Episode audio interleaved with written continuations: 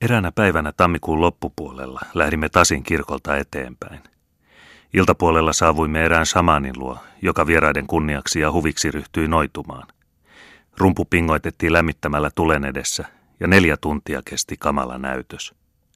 Noita kävi tapaamassa kuoleman henkeä, Latar Luusia, ja pistämällä veitsen toisensa jälkeen paljastettuun rintaansa, hän kuvaannollisesti uhmaili kuolemaa. Kodan hämärässä teki hänen esityksensä minun järkyttävän vaikutuksen. Se ei ollut heikkohermoisia varten. Samani oli mitä suurimman kiihtymyksen tilassa.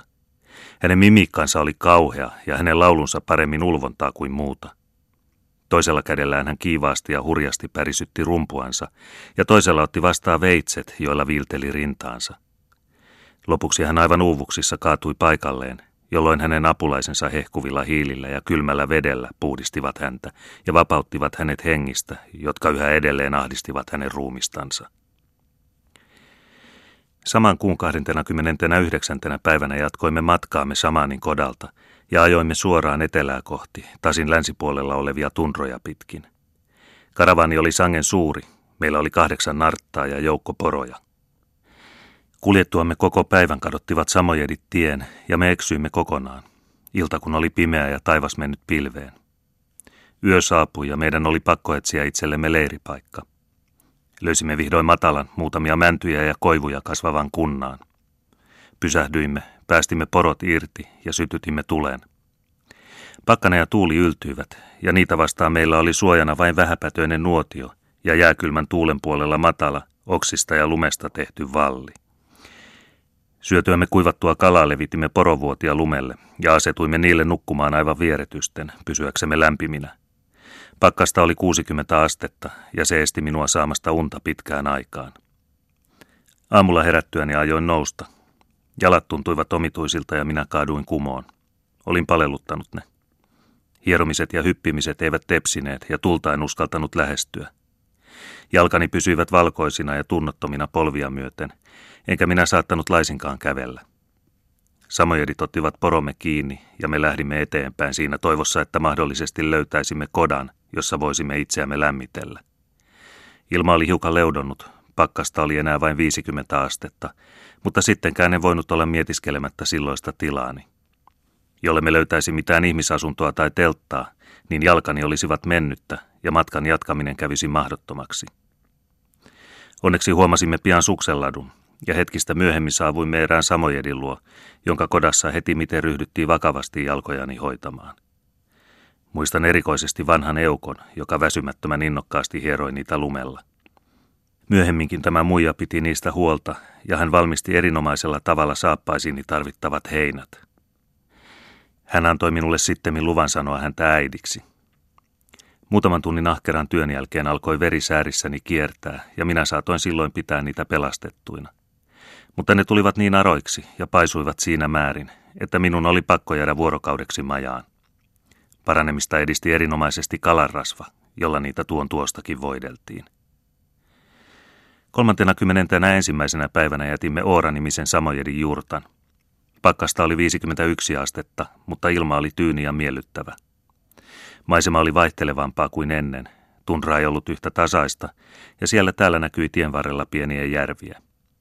Me kulimme hyvin hitaasti eteenpäin, sillä lunta oli kinostunut runsaasti joka paikkaan. Meillä oli paljon vaivaa poroistamme, jotka toisinaan kirmasivat eteenpäin kuin hullut, mutta toisinaan eivät tahtoneet paikaltaan hievahtaa. Illalla tulimme erään miehen luo, joka kestitsi meitä jäätyneellä hauella ja kapakalalla.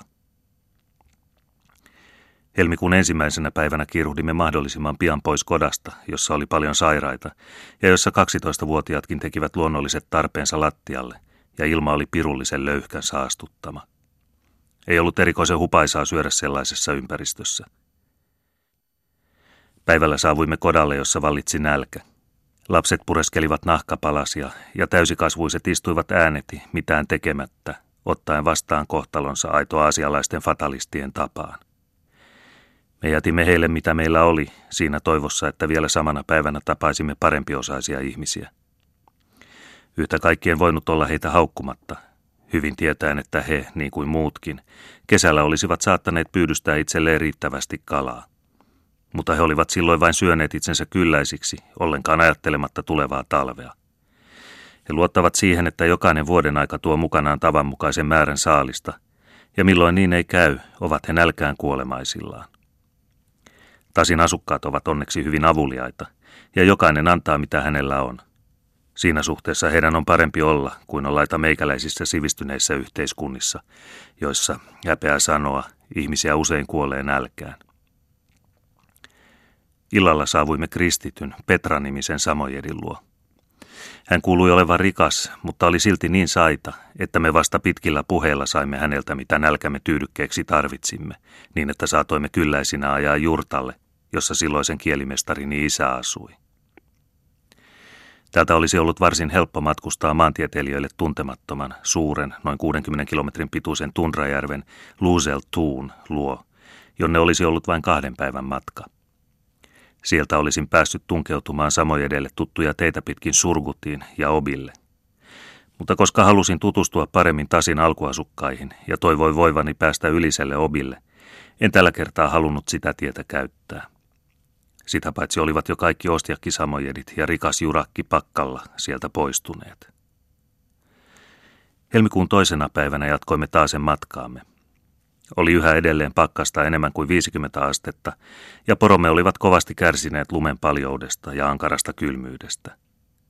Sinä päivänä emme pitkälle ehtineet, mutta leiriytyessämme tapasimme verrattain suuren metsikön, jossa oli runsaasti jäkälää ja polttopuita. Sytyttämämme suuren nuotion ääressä emme kuitenkaan lämmenneet, ja tuntuva pakkanen pakotti meidät pitkin yötä pitämään huolta käsistämme ja jaloistamme, jotka tuon tuostakin uhkasivat paleltua. Nukkumista ei ehtinyt ajatellakaan. Syötyämme aamulla kaikessa kiireessä muutamia raakoja lihanpalasia, ryhdyimme kokoilemaan eri tahoille hajantuneita porojamme. Me olimme väsyneet ja kohmetuksissa, ja siitä syystä tuo homma veikin monta tuntia. Pakkasen polttamilla käsillä oli näet vaikea heittää suopunkia, ja se lensi useasti väärään. Koko sen päivän vaelsimme suurta tunraa, joka ulottuu länteenpäin niin kauas kuin silmä kantaa. Illalla jouduimme suomaille, missä sytytimme tuleen ja lepäsimme hetken. Naiset jäivät sinne tavaroiden kerran yötä viettämään, mutta me miehet jatkoimme matkaa ehtiäksemme perille vielä samana yönä. Pakkanen kävi yhä kovemmaksi ja sietämättömämmäksi. Tuuli kiihtyi kiihtymistään. Kasvomme, kätemme ja jalkamme paleltuivat tunnottomiksi. Vihdoin löysimme tien, jonka meitä vastassa olleet ihmiset olivat tehneet. Se oli tosin vain ojan tapainen, ja pyry oli sen melkein peittänyt, mutta se helpotti kuitenkin porojen työtä, ja niin me hitaasti, mutta varmasti kulimme eteenpäin. Kylmyys vaivasi meitä yhä enemmän. Toisinaan katkesi joku hihna, toisinaan ohjas, ja lopuksi rupesivat poromme kaatuilemaan, jolloin meidän oli vaikea pakottaa niitä jälleen nousemaan. Vihdoin viimein saavuimme kodalle, ja puoli tunnottomana minä hoipersin sisään. Jos matka olisi kestänyt muutamia tunteja lisää, Olisin auttamattomasti palelluttanut käteni ja jalkani. Päiväkirjassani on tältä päivältä pitkä valitusvirsi vaikeuksien johdosta, ja mietinpä moneen kertaan, miten matka päättynee, jos sää pysyy yhtä kylmänä kuin jo yli kuukauden ajan. Ikävimmältä tuntui epätietoisuus siitä, minkälaiseksi tie Obille oli muodostuva. Vastaavat paikat kartoissa ovat valkoiset, eikä ainoakaan Samojedi voinut sen tarkempia tietoja antaa. Viidentenä päivänä sain vanhukselta hyvässä lihassa olevia poroja, joilla me karautimme eteenpäin minulle sitä ennen tuntemattomalla vauhdilla. Porot tuntuivat melkein lentävän, ja paljon ajetulla tiellä nartatkin luistivat tasaisesti ja hauskasti. Parin tunnin kuluttua saavuimme erään tunguusin luo, missä meille tarjottiin herkkua, jota ei kukaan meistä ollut pitkiin aikoihin nähnyt. Tunguusi, joka ohi sanottuna oli hirvittävällä tavalla tatuoitu, oli äsken Jeloguin kautta palannut Jeniseiltä, tuoden mukanaan jauhosäkin. Hän tarjoili meille leipää, joka maistui erinomaisen hyvältä, vaikka olikin valmistettu täkäläisen reseptin mukaan. Se oli näet leivottu siten, että jauhot oli pantu astiaan, kalalientä kaadettu joukkoon ja seos sotkettu taikinaksi. Taikina ei tietenkään ollut päässyt nousemaan, hiivaa kun ei koskaan käytetä, vaan se oli sinänsä pistetty hehkuvien hiilten alle – jossa sitä oli puolisen tuntia kypsennetty. Leivän jäähdyttyä pestiin hiekka ja tuhka siitä pois, ja kun siihen vihdoin pääsi käsiksi, maistui se kalaliemeen kastetulta taikinalta. Keskusteltuamme hetkisen ilmasta ja muusta sekä kerrottuamme pari metsästysjuttua ikään kuin ahneutemme peittämiseksi, nousimme jatkamaan matkaamme. Pari päivää kiidimme aivan uskomattomalla nopeudella uusilla poroillamme yli tunrojen. Hyvillä ajoporoilla tuntui voivan ajaa kuinka kauas ja minne tahansa laajalla lumikentällä, eikä mikään enää näyttänyt mahdottomalta, kun sää oli muuttunut hieman leudommaksi ja kun oli ystävällisten ihmisten luona saanut syödä itsensä oikein kylläiseksi. Pari ihanaa päivää matkattuamme jäisten ja lumisten erämaiden halki saavuimme sitten Pokkelkyyn-nimiselle paikalle. Jotta lukija heti käsittäisi, mikä merkitys tällä paikalla oli, johon niin monen seikkailun jälkeen olimme päässeet, kiirudan kertomaan, että Pokkelkyytä hyvällä syyllä käy sanominen koko Tasin alueen pääkaupungiksi. Se on kaikkien joella asuvien samojedien kokouspaikkana, ja talvisin suurin osa heistä saapuu sinne poroineen maksamaan veronsa ruhtinaalle. Tämä tärkeä paikka ei kuitenkaan muistuta mitään siihen verrattavaa kaupunkia tai kylää, sillä se on näöltään ylen vaatimaton, eikä erikoisemmin pistä silmään. Ainoa, mikä siellä huomaa ja mikä sen erottaa muusta erämaasta, on heimon kokoushuone. Se on puoleksi maanalainen hökkeli, jossa on hirsistä tehdyt seinät, jäälevystä valmistettu ikkuna ja savesta ja risuista kyhätty savutorvi, jonka alapuolella on kivinen tulisia.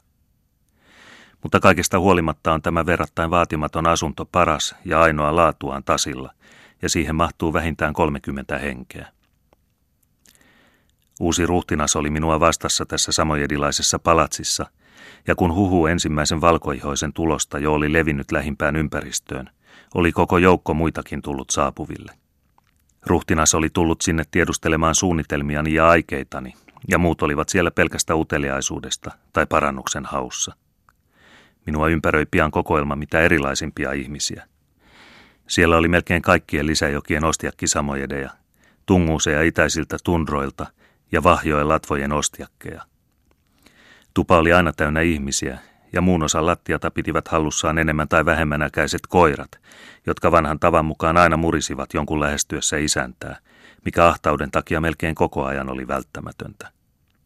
Monet perheet asettuivat sinne asumaan, ja siitä johtui alinomainen melu ja hälinä. Lapset ja koirat säästivät toisiansa yöt päivät, eivätkä aikuisetkaan olleet tottuneet puhumaan erikoisen hiljaa. Joka yö siellä nukkui 30 henkeä vierekkäin ja melkein päällekkäin, ja heidän yhdistyneet hajunsa eivät oikein jaksaneet nousta savutorvesta ulos. Syöpäläiset ryömivät ruumiista toiseen ja lisääntyivät päivä päivältä. Ruoanhaju ja tupakansavu tekivät ilman sakeaksi, ja vaikka aurinko silloin jo paistoi parisen minuuttia keskellä päivää, oli tupa pimeä, sinne kun ei mikään valonsäde päässyt tunkeutumaan tukevan jääakkunan kautta. Tulesta ja ihmisistä huolimatta oli hökkelissä kylmä, ja öisin siellä oli sama lämpötila kuin ulkona. Sisällä oli vain sitä pahempi, että jäätynyt lattia usein suli vedeksi, jota lumi ei ulkoilmassa toki koskaan tehnyt. Tässä ympäristössä minä viikon ajan harjoitin kirjallisia töitä. Aivan luonnollista oli, ettei minulta kuitenkaan riittänyt paljonkaan aikaa omia opintojani varten. Yhtä mitta oli runsaasti muuta hommaa. Enin osa päivästä kului sairaiden hoitoon, Vatsatauti, josta ennen olen maininnut, riehui paraikaa paikkakunnalla. Kaikki majassa asuvat ihmiset potivat sitä, mikä oli kivalla luonnollista, kun he kaikki käyttivät samoja astioita ja söivät yhdessä. Minäkin olin toisinaan pahoin sairaana. Enimmät kyllä käyttivät minun lääkkeitäni, mutta vanhat ihmiset sekoittivat ruutia veteen ja joivat sekasotkua mielihyvällä ja siinä uskossa, että se keino muka tehosi. Minäkin maistoin tuota lääkettä mutta se vaikutti yhtä vähän kuin se ruokalusikallinen hienonnettua lasia, jonka eräät venäläiset kerran samaa tarkoitusta varten kaikessa viattomuudessaan antoivat minun niellä. Lapamato oli tavallisimpia vieraita heidän vatsoissaan, ja minä osoitin taitavuuttani karkoittamalla nuo hirviöt. Heidän tyytyväisyyttään ja ihmettelyään osoitti minulle annettu nimitys, Lapamadon hengen herra. Ensimmäistä sen tapaista parannusta seurattiin mitä suurimmalla jännityksellä, ja kun paha henki, minun edeltäkäsin määräämänäni aikana teki lähtöään potilasparasta, syntyi heidän keskuudessaan kuvaamaton riemu. Pahin tapaus oli eräs raskas nainen, joka päiväkausia oli istunut ja odottanut vapautustaan. Potilaan luo oli aikaisemmin kutsuttu kaksi samaania ja useita poroja oli uhrattu, mutta itsepintainen henki ei antanut perään. Tämänkin tapauksen minä selvitin verrattain hyvin, ja sen jälkeen saavutin päivä päivältä yhä suurempaa luottamusta. Kun minä täten asetuin heidän käytettäväkseen ja iltaisin vuorottelin heidän omien samaniensa kanssa heidän menneisyyttään ja jumaliansa koskevien satujen kertomisessa, syntyi heissä itsessään se ajatus, että minä tosiaankin kuuluin heidän heimoonsa. Senpä takia saatoinkin herättämättä epäluuloa ja ilman pitkiä selityksiä kysellä heiltä heidän uskontoaan ja kieltään ynnä muuta koskevia asioita, joita halusin tietää. Ei kukaan heistä osannut venättä, ja sen vuoksi olisi matkanteko ollut kerrassaan mahdoton ilman samojedin kielen taitoa.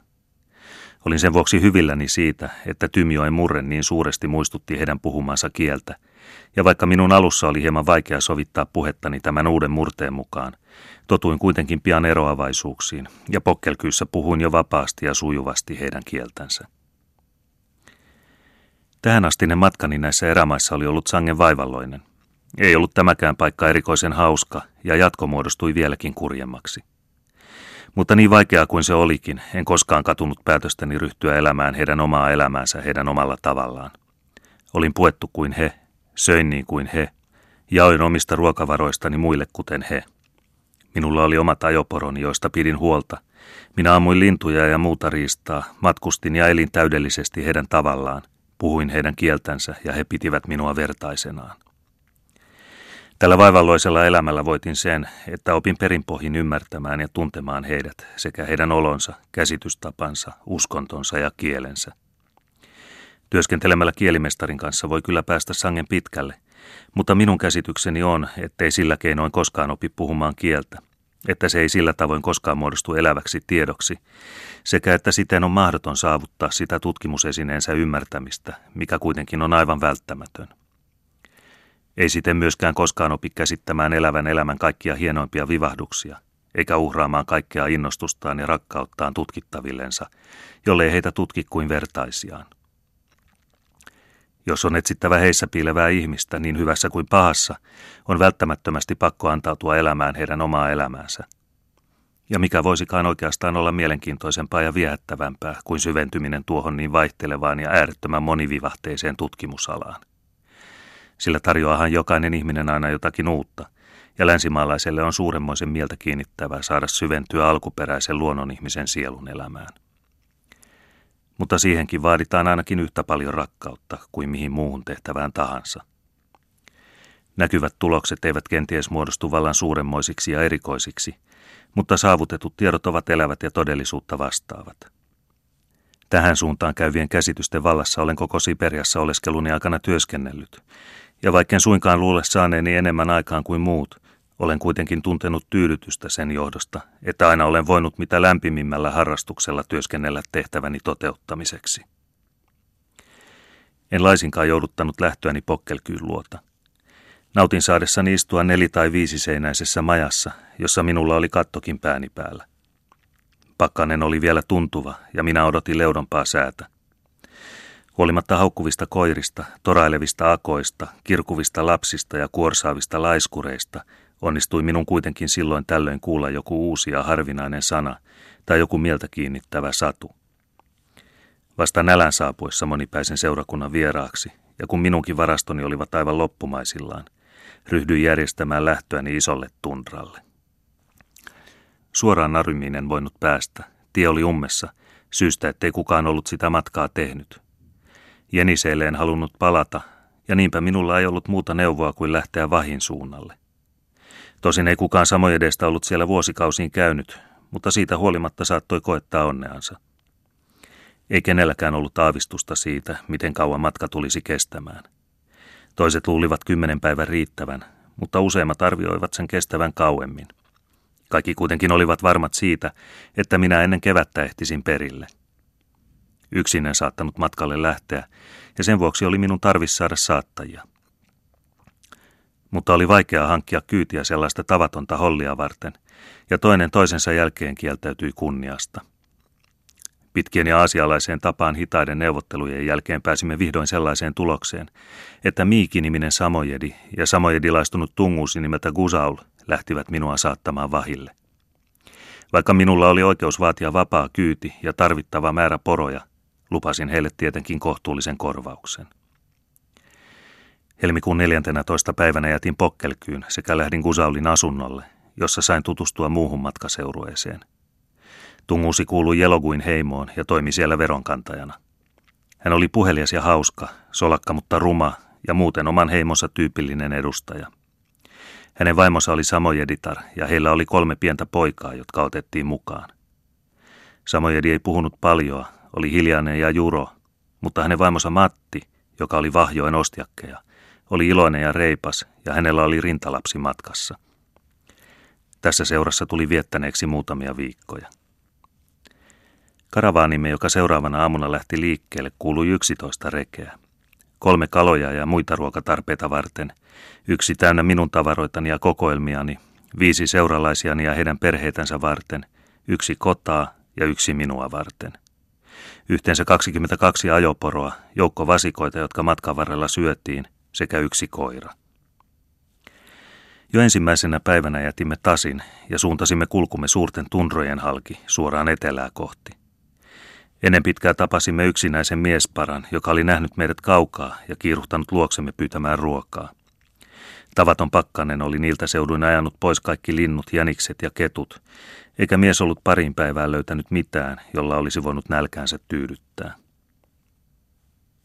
Hänen käyntinsä luonamme aiheutti tuntuvan loven varastoihimme, mikä näytti huonolta tulevaisuuden enteeltä. Seuraavana päivänä minä sairastuin tuskalliseen vatsatautiin, joka kesti muutamia päiviä ja joka heikonsi minua melko lailla. Onneksi ei näinä päivinä ollut pakkasta kuin 35 astetta, ja lumen runsaudesta huolimatta kulimme nopeasti eteenpäin. Pystytettyämme kaksi kertaa kotamme, saavuimme näiden seutujen viimeiselle ihmisasunnolle. Tulimme uuden ruhtinaan veljen, Jäägo-nimisen pienikasvuisen miehen luo. Jaago, joka oli sangen varakas mies, tunsi tai arveli tuntevansa vahin tien paremmin kuin kukaan muu. Hän oli matkustanut sinne nuorena ollessaan ja muisti tundraa sangen hyvin. Pitkän neuvottelun jälkeen päätimme kehottaa häntä tulemaan mukaan. Hänellä oli hyvät porot ja paljon ruokaa, ja asialle olisi siis vain hyödyksi, jos hän suostuisi ehdotukseemme.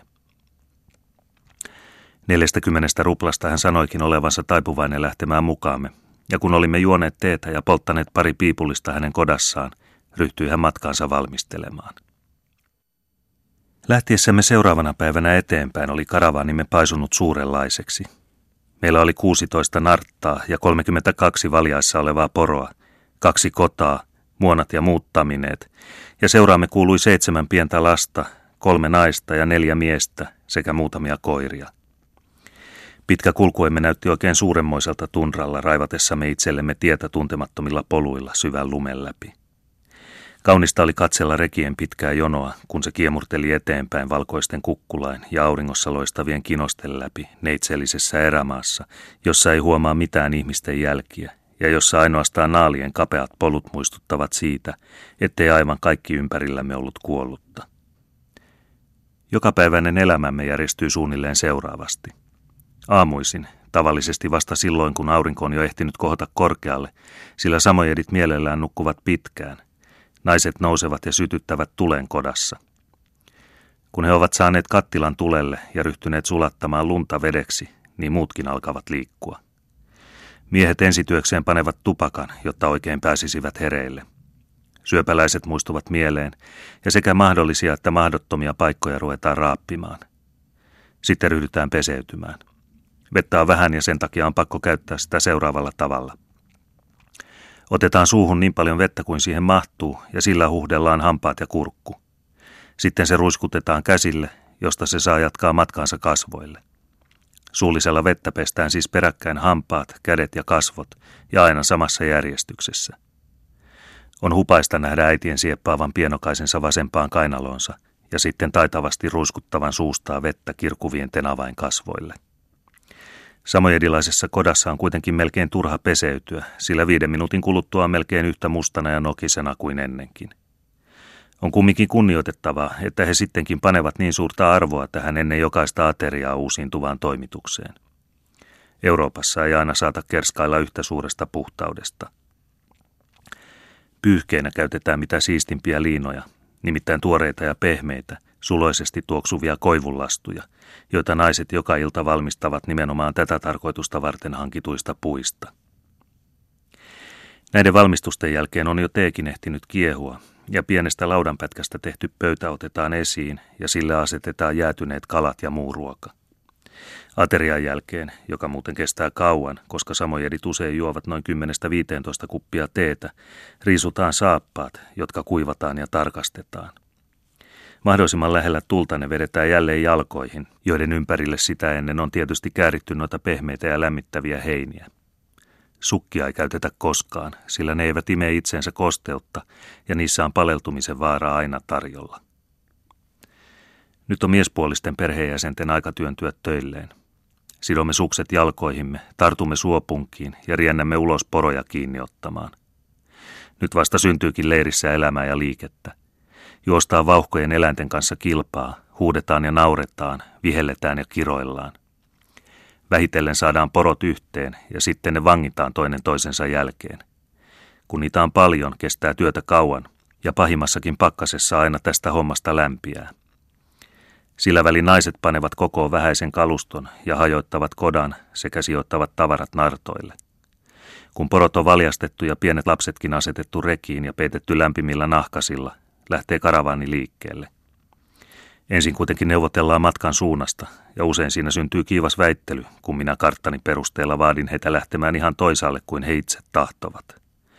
Mutta vähitellen minä huomaan, että heidän mielipiteensä on oikea ja minun karttani väärässä. Karavani järjestäytyy verkalleen, naiset lapsineen ja muonarekineen jäävät jäljemmäksi, ja me neljä miestä asetumme etunenään koko jonoa johtamaan. Miehillä on aina parhaat nartat ja porot, Reessä ei ole muuta kuin ajaja itse sekä suopunki, sukset, kirves ja pyssy. Meidän tehtävänämme on ajaa muiden edellä raivaamassa kevyillä ajoneuvoillamme tietä takanamme liikkuvalle raskaalle kuormastolle. Lumi on syvää ja kuohkeata, ja usein porot vaipuvat siihen kaulaa myöten. Silloin täytyy ajajan nousta suksille ja ahkeraan sohimalla porojaan seipäällä pakottaa ne hyppimään kinosten läpi. Muut seuraavat hiljaa perässä ajaen meidän aukaisemaamme uraa pitkin. Ainoastaan lumimyrskyssä on pakko pysytellä lähekkäin, jotta ei kukaan eksyisi teille tietymättömille.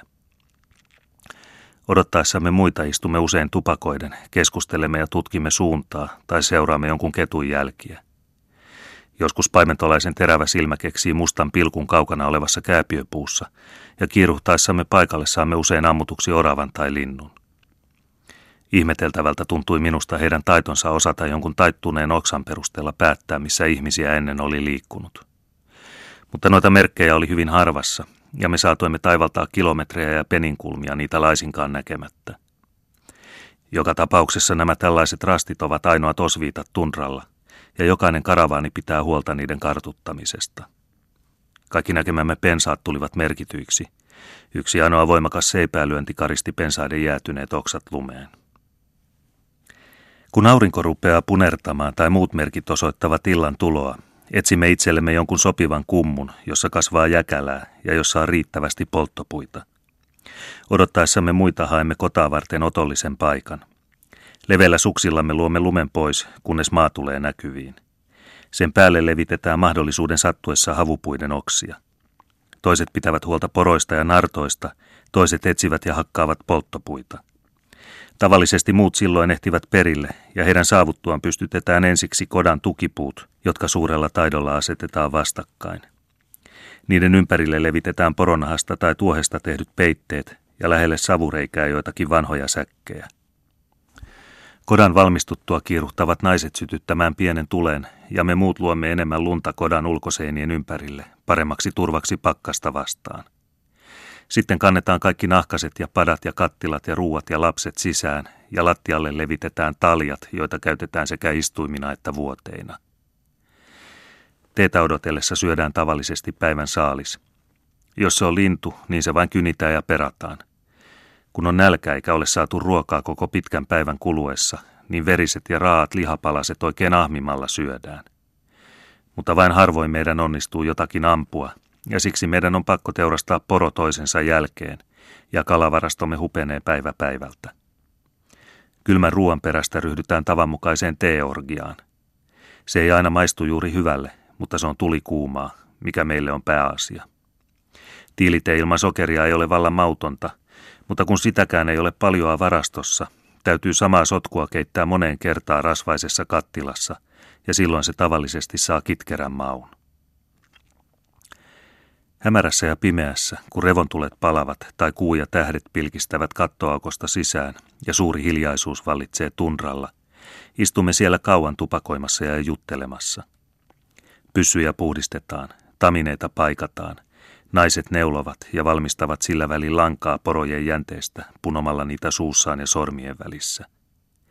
Silloin tällöin minä etsin naisten suosiota lahjoittamalla heille meikäläisiä neuloja hyvin varustetusta ompelulaukustani.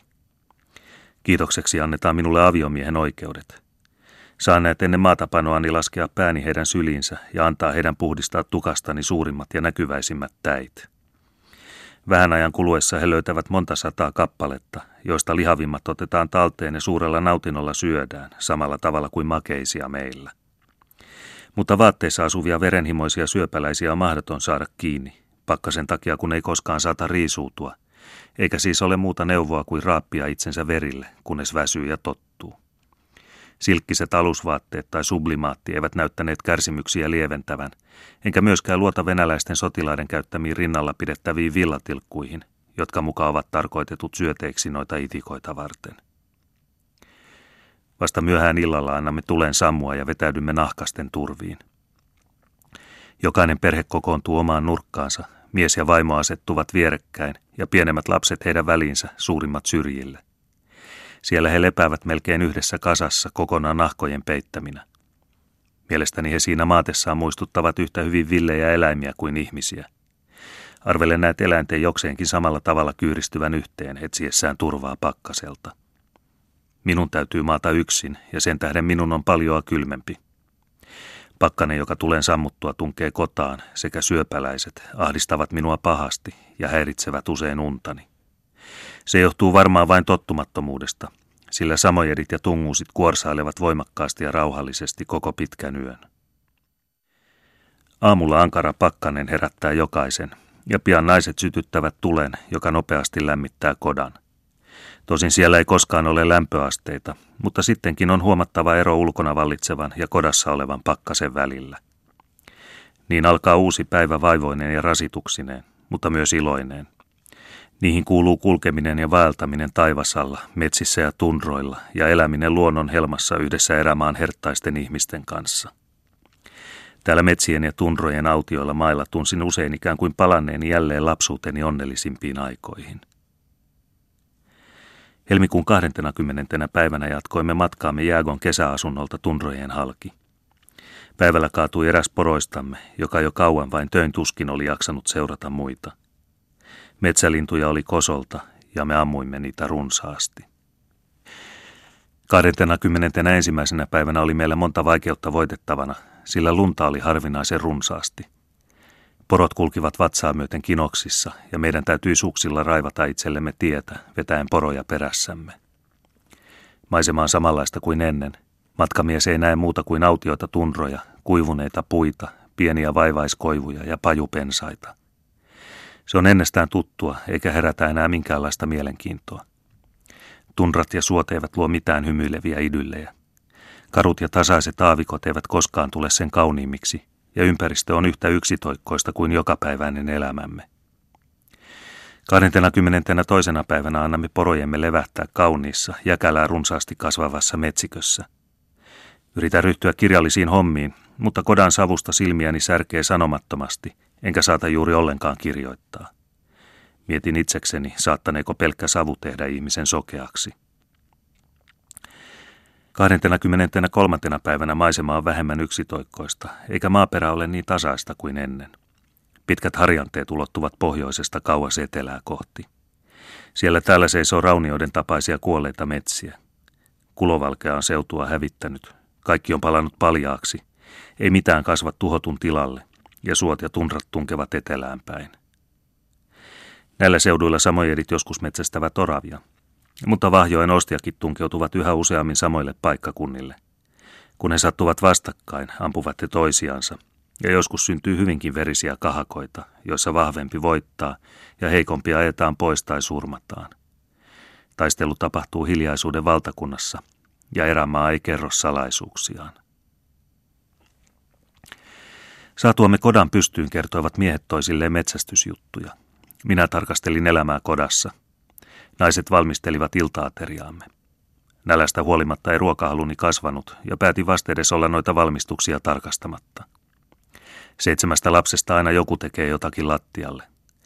Äiti, joka hommaa ruoanlaitossa, tarttuu syylliseen kiinni, puhdistaa häntä hieman ja siivoaa lattian sekä jatkaa entistä työtänsä käsiään ollenkaan pesemättä. Aina vähän väliä hän kynsii päätään ja vatsaansa, kopeloipi jalkineitaan ynnä muuta ynnä muuta. Kun ruokaa valmista, ottaa hän esille pöydän ja kupit, jotka hän puhdistaa sylkemällä niihin ja pyyhkimällä niitä sormillaan.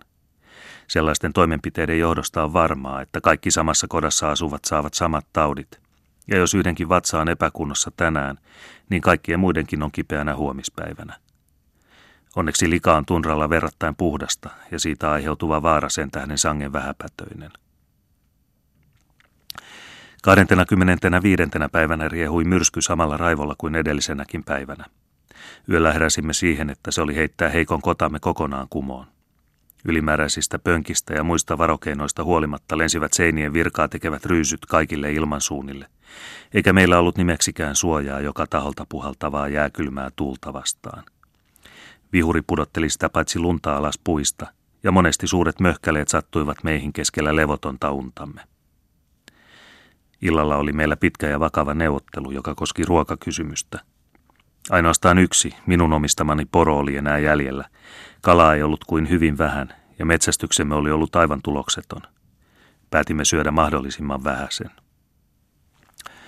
Myöhemmin huvittelin itseäni tutkimalla samojedilaisten lastenhoitoa. Yleensä täytyy sanoa, että heidän lapsiaan on vaikea käsitellä ja että ne ovat hyvin rajuja. Ne huutavat ja parkuvat kuin villiperot – Vanhemmat karjuvat niille ja lyövät niitä, mutta ei mikään näy tepsivän. Melkein kaikki lapset ovat rotevia, väkeviä ja kestäviä. Heikot kuolevat poikkeuksetta jo aivan nuorella iällä. Seuralaiseni niin kuin kaikki muutkin ruokkivat rintalapsia raalla, jäätyneellä kalalla sekä yleensä samalla ruoalla, jota aikuisetkin syövät. Toisaalta äidit usein imettävät vielä 12-vuotiaitakin. Päivisin pienemmät makaavat melkein alastomina kodassa, ja suuremmat ajetaan miltei paitasillaan ulos kinoksiin karaistumaan ja ollakseen poissa tieltä.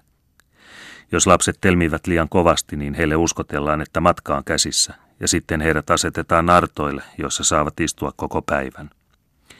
Pienimmät sidotaan tavallisesti nuoralla kodan seinään, ja silloin ei tarvitse pelätä heidän kaatuvan tuleen ja polttavan itseänsä. Vastasyntyneet lepäävät öisin ja matkoilla tuohikopassa, jonka pohjalla on lahopuusta vuoltuja, kosteutta imeviä lastuja. Heidän ympärilleen kääritään tuohinen peite ja pehmeästä jäniksen nahasta tehty turkki. Kylmyys ei heitä vaivaa, ja se onkin luonnollista, kun muistaa, että he ovat lumessa syntyneet ja myöhemmin saavat tottua alituiseen kinoksissa elämiseen. 26. päivänä saavuimme pitkin vahia aina Larjatskoen ulottuvien suurten tundrojen luo. Emme enää uskaltaneet vähiä varastojamme käyttää, vaan ryhdyimme syömään erään aikaisemmin tunralta puolimätänä löytämämme poron lihaa. Se maistui tosin happamelta, eikä hajukaan ollut miellyttävä, mutta me söimme sitä tietäen, ettei nälkä maistu sen paremmalta. Seuraavina päivinä emme syöneetkään mitään muuta kuin tuota haisevaa raatoa. Tuuli oli pitkin päivää ollut kylmä ja kova, ja minä olin jälleen palelluttanut sormeni ja varpaani. Illalla oli minulla lisäksi kovia kipuja ruoansulatuselimistossäni. Näytin kaikesta päättäen kovin huonovointiselta, koska samojedit yrittivät saada minua paremmalle tuulelle keskustelemalla siitä, mitä he tekisivät, jos minä sattuisin matkalla kuolemaan. He vakuuttivat minulle aivan yhtenä miehenä, että eivät jättäisi ruumistani tunralle, vaan kuljettaisivat sen obille, josta se voitaisiin viedä vaikka kotimaahani. Tämä heidän liikuttava, vielä kuolemankin taakse ulottuva huolenpitonsa virkistytti minua siinä määrin, että heti tunsin itseni terveemmäksi ja reippaamaksi. Niin kuin muidenkin tärkeiden neuvottelujen jälkeen poltimme tälläkin kertaa pari piipullista, mutta sinä iltana meillä ei ollut muuta piippuun pantavaa kuin mahorkan murusia ja koivunlastuja. 27. päivänä ei enää tuullut tunralla ja aurinko paistoi lämpimästi erämaassa. Talven selkä näkyi taittuneen, pahin pakkanen lauhtuneen ja kevät voitti hiljalleen jalansijaa. Keväiset tunnelmat täyttivät mieleni kiitäessäni lumaavan valkoisia tasankoja pitkin. Ajatukseni lensivät tunralta kotimaahan. Sinä päivänä tuntui erämaa melkein eloisalta, sillä tunguusin terävä silmä oli löytänyt tuoreen, kauas etäisyyksiin häviävän sukselladun.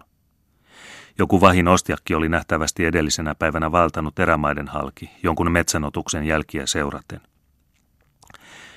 Meitä innostutti tietoisuus toisten ihmisten näkymättömästä läsnäolosta. Emmehän pitkiin aikoihin olleet nähneet merkkiäkään muista ihmisistä. Muutamia päiviä olimme taistelleet rajua myrskyä vastaan. Maaliskuun neljäntenä päivänä hirmumyrskyn tapainen tuuli kiihtyi hurjimmilleen.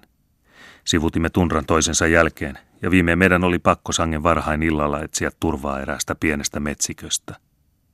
Ei kukaan jaksanut pitemmälle. Porot alkoivat näyttää säälittävän huonolta. Juostuaan pienemmänkin taipaleen ne levittivät koipensa joka ilmansuunnalle, lähettivät ankarasti ja kieli riippui vaahtoisena suupielessä. Matkan jatkaminen näytti sangen synkältä, meillä kun ei ollut vaihtaa niitä parempiin poroihin. Ihmisetkin kärsivät puutetta. Söimme märäntynyttä lihaa, kun meidän ei onnistunut saada edes oravia ammutuksi. Kova pakkanen oli kuin hävittänyt ne. Kala oli kokonaan loppunut, eikä meillä ollut teetä eikä tupakkaa, millä olisimme saattaneet lohduttaa itseämme. Teetä valmistimme puolukanlehdistä ja tupakkaa teimme pieniksi hakatuista koivunlastuista tai männynkävyistä. Se ei maistunut millekään, mutta karkoitti kuitenkin suusta tuon ilkeän lihanmaun. Päälle päätteeksi oli eräs vaimoista, Jäägon puoliso, sairaana ja raskaana. Sellaisissa olosuhteissa ei samojedinaisen kohtalo tosiaankaan ole kadehdittava. Olipa terve tai sairas, on hänen aina pakko suorittaa raskaimmat työt.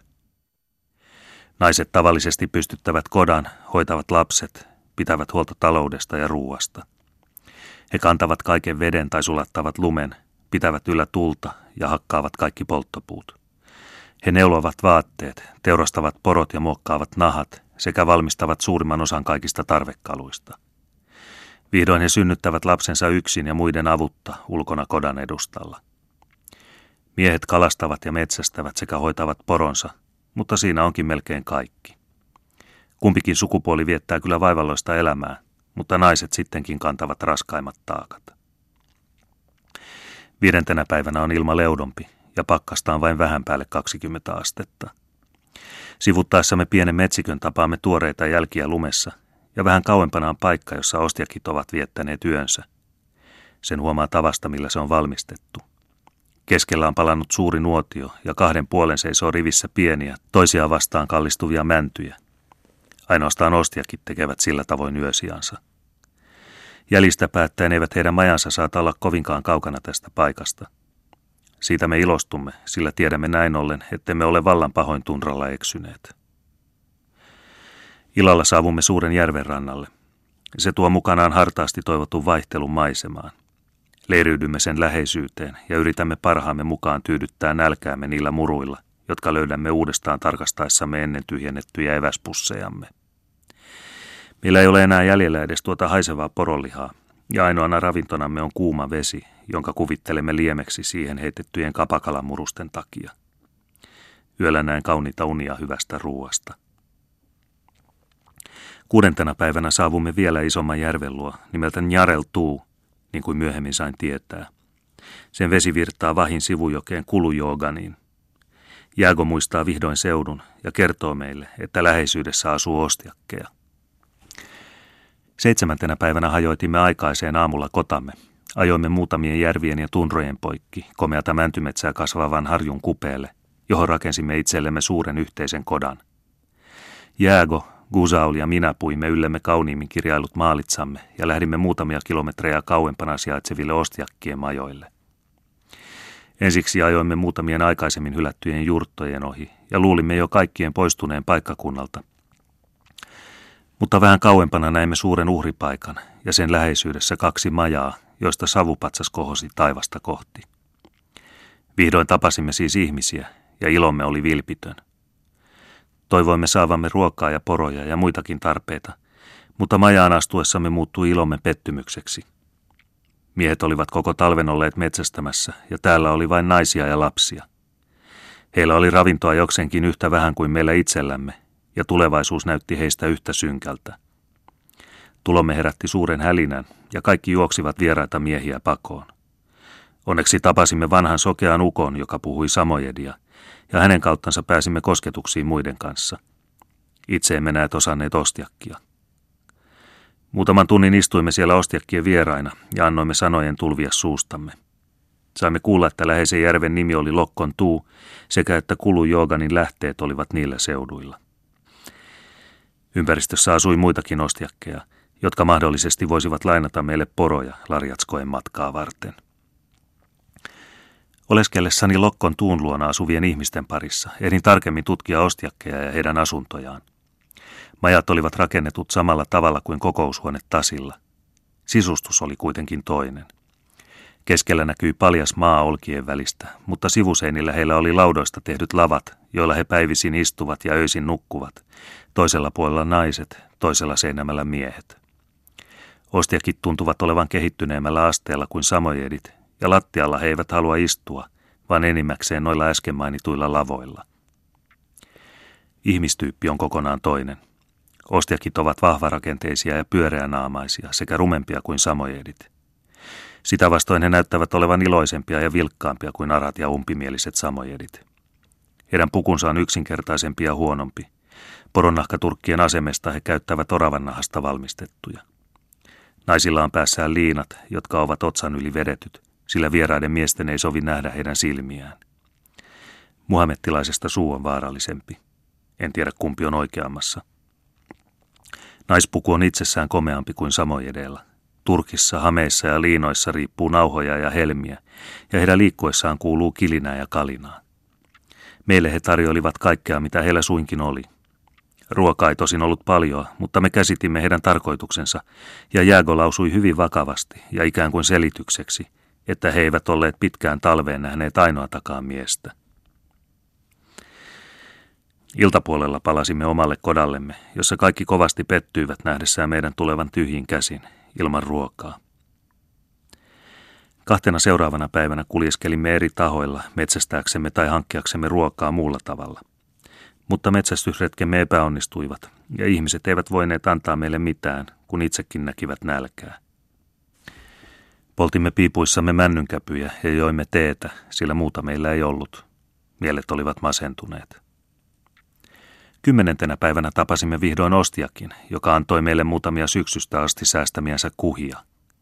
Illalla käydessäni lokkon tuulla tuli tuo ennen mainittu sokea ukko lähtöhetkellä luokseni. Toivottaessaan onnea matkalle hän veti povestaan leipäpalasen, jonka lahjoitti minulle. Oli mielestäni kuin kerjäläinen hänen edessään, mutta oli liikutettu ja kiitollinen, ja tunsin itseni iloiseksi tämän uuden ystävyyden osoituksen johdosta. Ymmärsin antaa arvoa hänen lahjalleen, koska tiesin, että hän itse ei saanut pitkiin aikoihin maistaa mitään kunnon ruokaa. Mutta otin sen vastaan, kun meillä ei ollut paljoa mitään syötävää. toista päivänä aamulla saapui vihdoin useampia ostiakkeja kodallemme. Tulijat olivat ukko Kääres vaimoineen, lapsineen ja kaikkinen veljineen, joilla oli hieman ruokaa.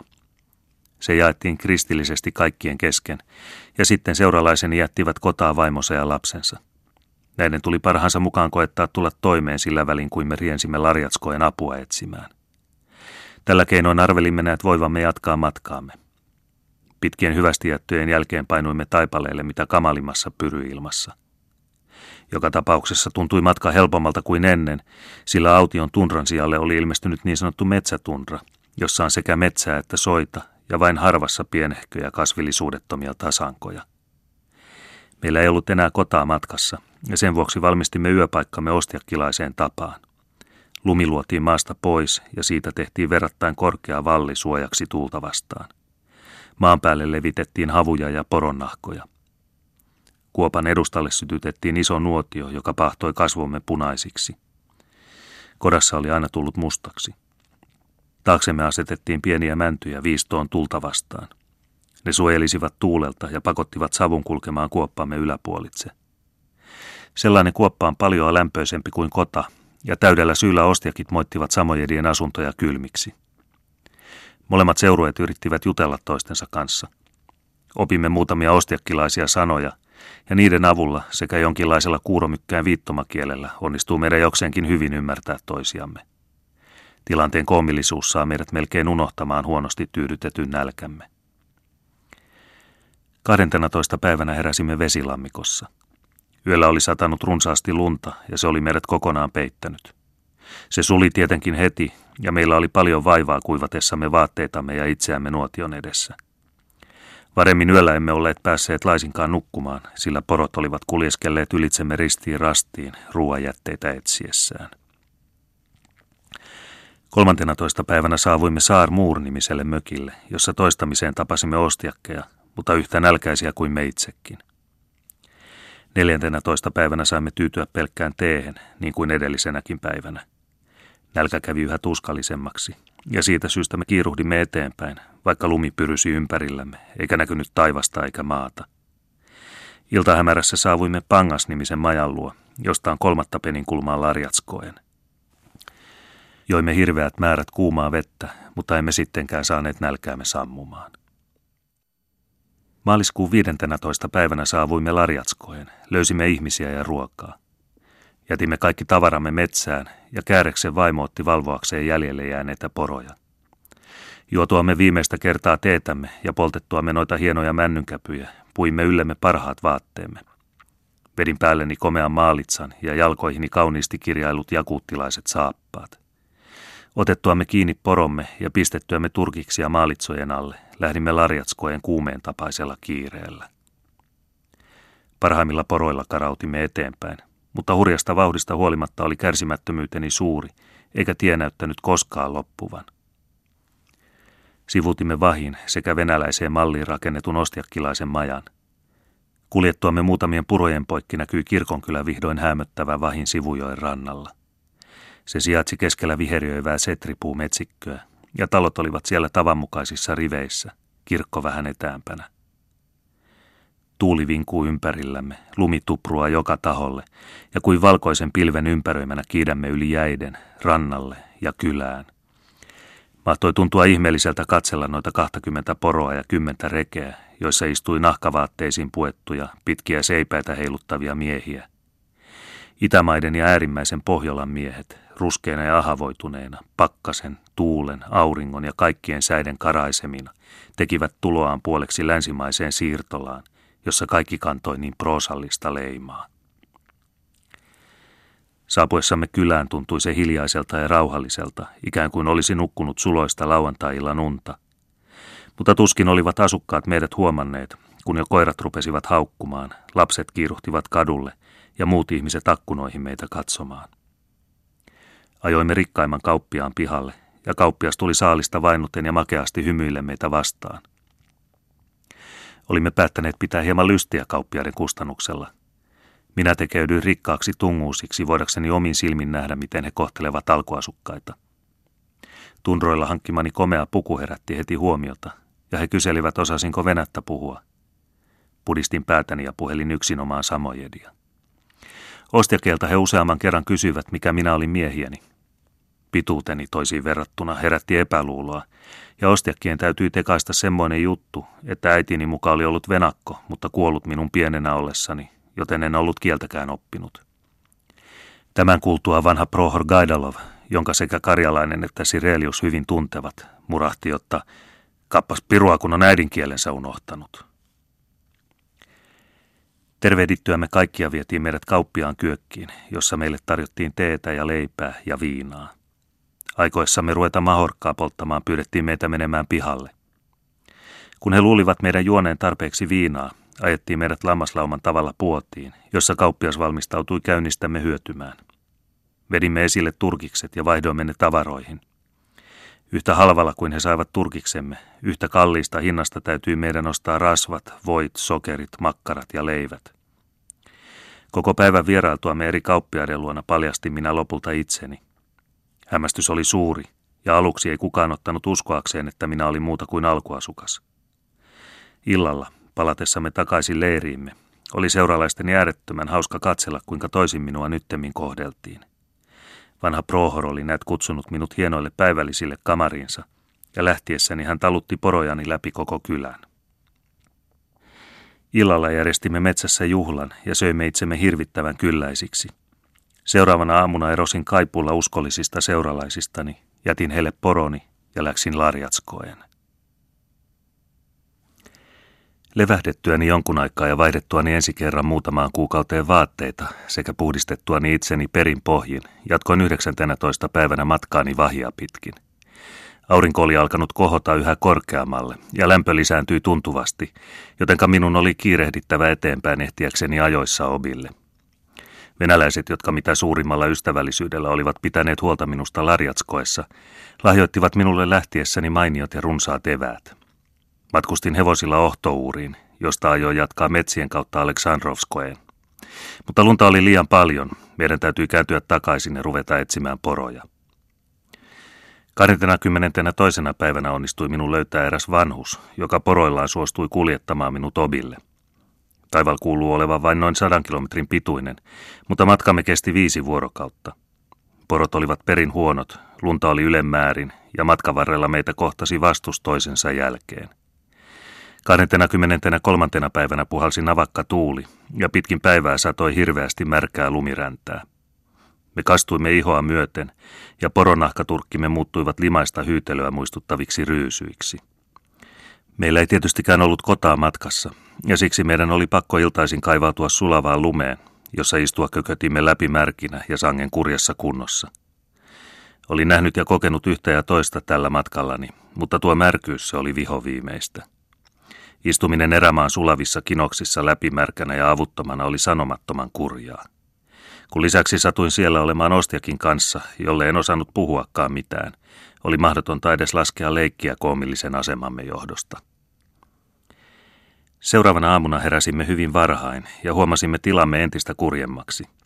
Läpimärkinä olimme nukahtaneet, mutta yöllä oli ollut pakkanen ja turkkimme, saappaamme ja muut vaatteemme olivat kokonaan jäässä. Tunsin itseni tämän johdosta sangen masentuneeksi, ja me istuimme ja huokailimme maallisen elämän kurjuutta. Ajattelin, miten ihanalta tuntuisi päästä kotiin. Seuraavat vuorokaudet olivat edellisten kaltaiset. Mutta vaivoja oli helpompi kantaa, sillä Ostiakki ja minä opimme vähitellen ymmärtämään toisiamme. Miten olikaan, täytyi puhua, vaikeneminen ei käynyt päinsä, ja lopuksi me oikein vilkkaasti juttelimme toistemme kanssa – Maisema oli kaikkialla yhtä kurjaa kuin sääkin. Maaperä oli tasaista, mutta kasvillisuutta ei ollut muuta kuin siellä täällä vaivaisia mäntyjä. Suot olivat paksun lumenpeitossa ja taivas oli harmaa ja täynnänsä lumiräntää, jota se syyti poloisten matkamiesten päälle. 26. päivänä saavuimme Obille. Vaivalloinen matka oli päättynyt. Olin suorittanut Jeniseen ja Obin välisen taipaleen ja onnellisesti päässyt perille tunrojen ja erämaiden halki. En saata olla mainitsematta, että tunsin iloa sen johdosta. Samalla unohdin kaikki vaivat ja vaikeudet ja muistin vain ihanan oleskelun ja alkuperäisten, mutta läpeensä hyvän tahtoisten ihmisten keskuudessa. Pitkin obia ajoimme lähimmälle ostiakkijuurtalle, jossa heti tulimme tekemisiin sivistyksen varjopuolien kanssa. Tapasimme räyhäävän joukon miehiä, naisia ja lapsia, jotka kaikki hirveässä humalassa hoipertelivat ympäri kylää. Turhaan heidän kanssaan neuvoteltua me jatkoimme heti miten matkaamme läheisyydessä olevaan Tobolgina-nimiseen venäläiseen kylään. Hyvin vastahakoisesti ja epäluuloisesti otettiin minut Kievarissa vastaan. He olivat nähneet minun tulevan poroilla kylään ja luulivat minua samojediksi tai muuksi sen tapaiseksi. Seuraavana päivänä Aleksandrovskoen pristavi tuli kylään ja minä menin hänen luokseen kertoakseni tulostani. Jätin hänelle kaikki paperini tarkastettaviksi ja kerroin tulleeni Turuhanskista – mutta hän ei ruvennutkaan kanssani puhumaan matkasta tai muusta, vaan ryhtyi sen sijaan minua kuulustelemaan ja tutkimaan. Hän luuli minua väärennetyillä tai varastetuilla papereilla liikkuvaksi pakolaiseksi, karanneeksi karkoitetuksi. Viime tingassa tohtori Karjalainen pelasti minut pulasta. Kun Pristavi kuuli minun kertovan olevani suomalainen, kysyi hän tunsinko mahdollisesti erään tohtorin, joka oli kauan työskennellyt ostiakkien keskuudessa – Vastasin myöntävästi, ja silloin hän vielä tiedusteli karjalaisen etunimeä. Minä vastasin Gustav Adolfovich, ja koska tämä todisti, että minä tunsin hänet, uskoi Pristavi minut siksi, miksi olin itseni sanonut. Sen jälkeen hän muuttui hyvin ystävälliseksi, ja minä vierailin kokonaisen päivän hänen luonaan Aleksandrovskoessa. Levähdettyäni parisen päivää jatkoin hevosilla matkaani obia ylöspäin.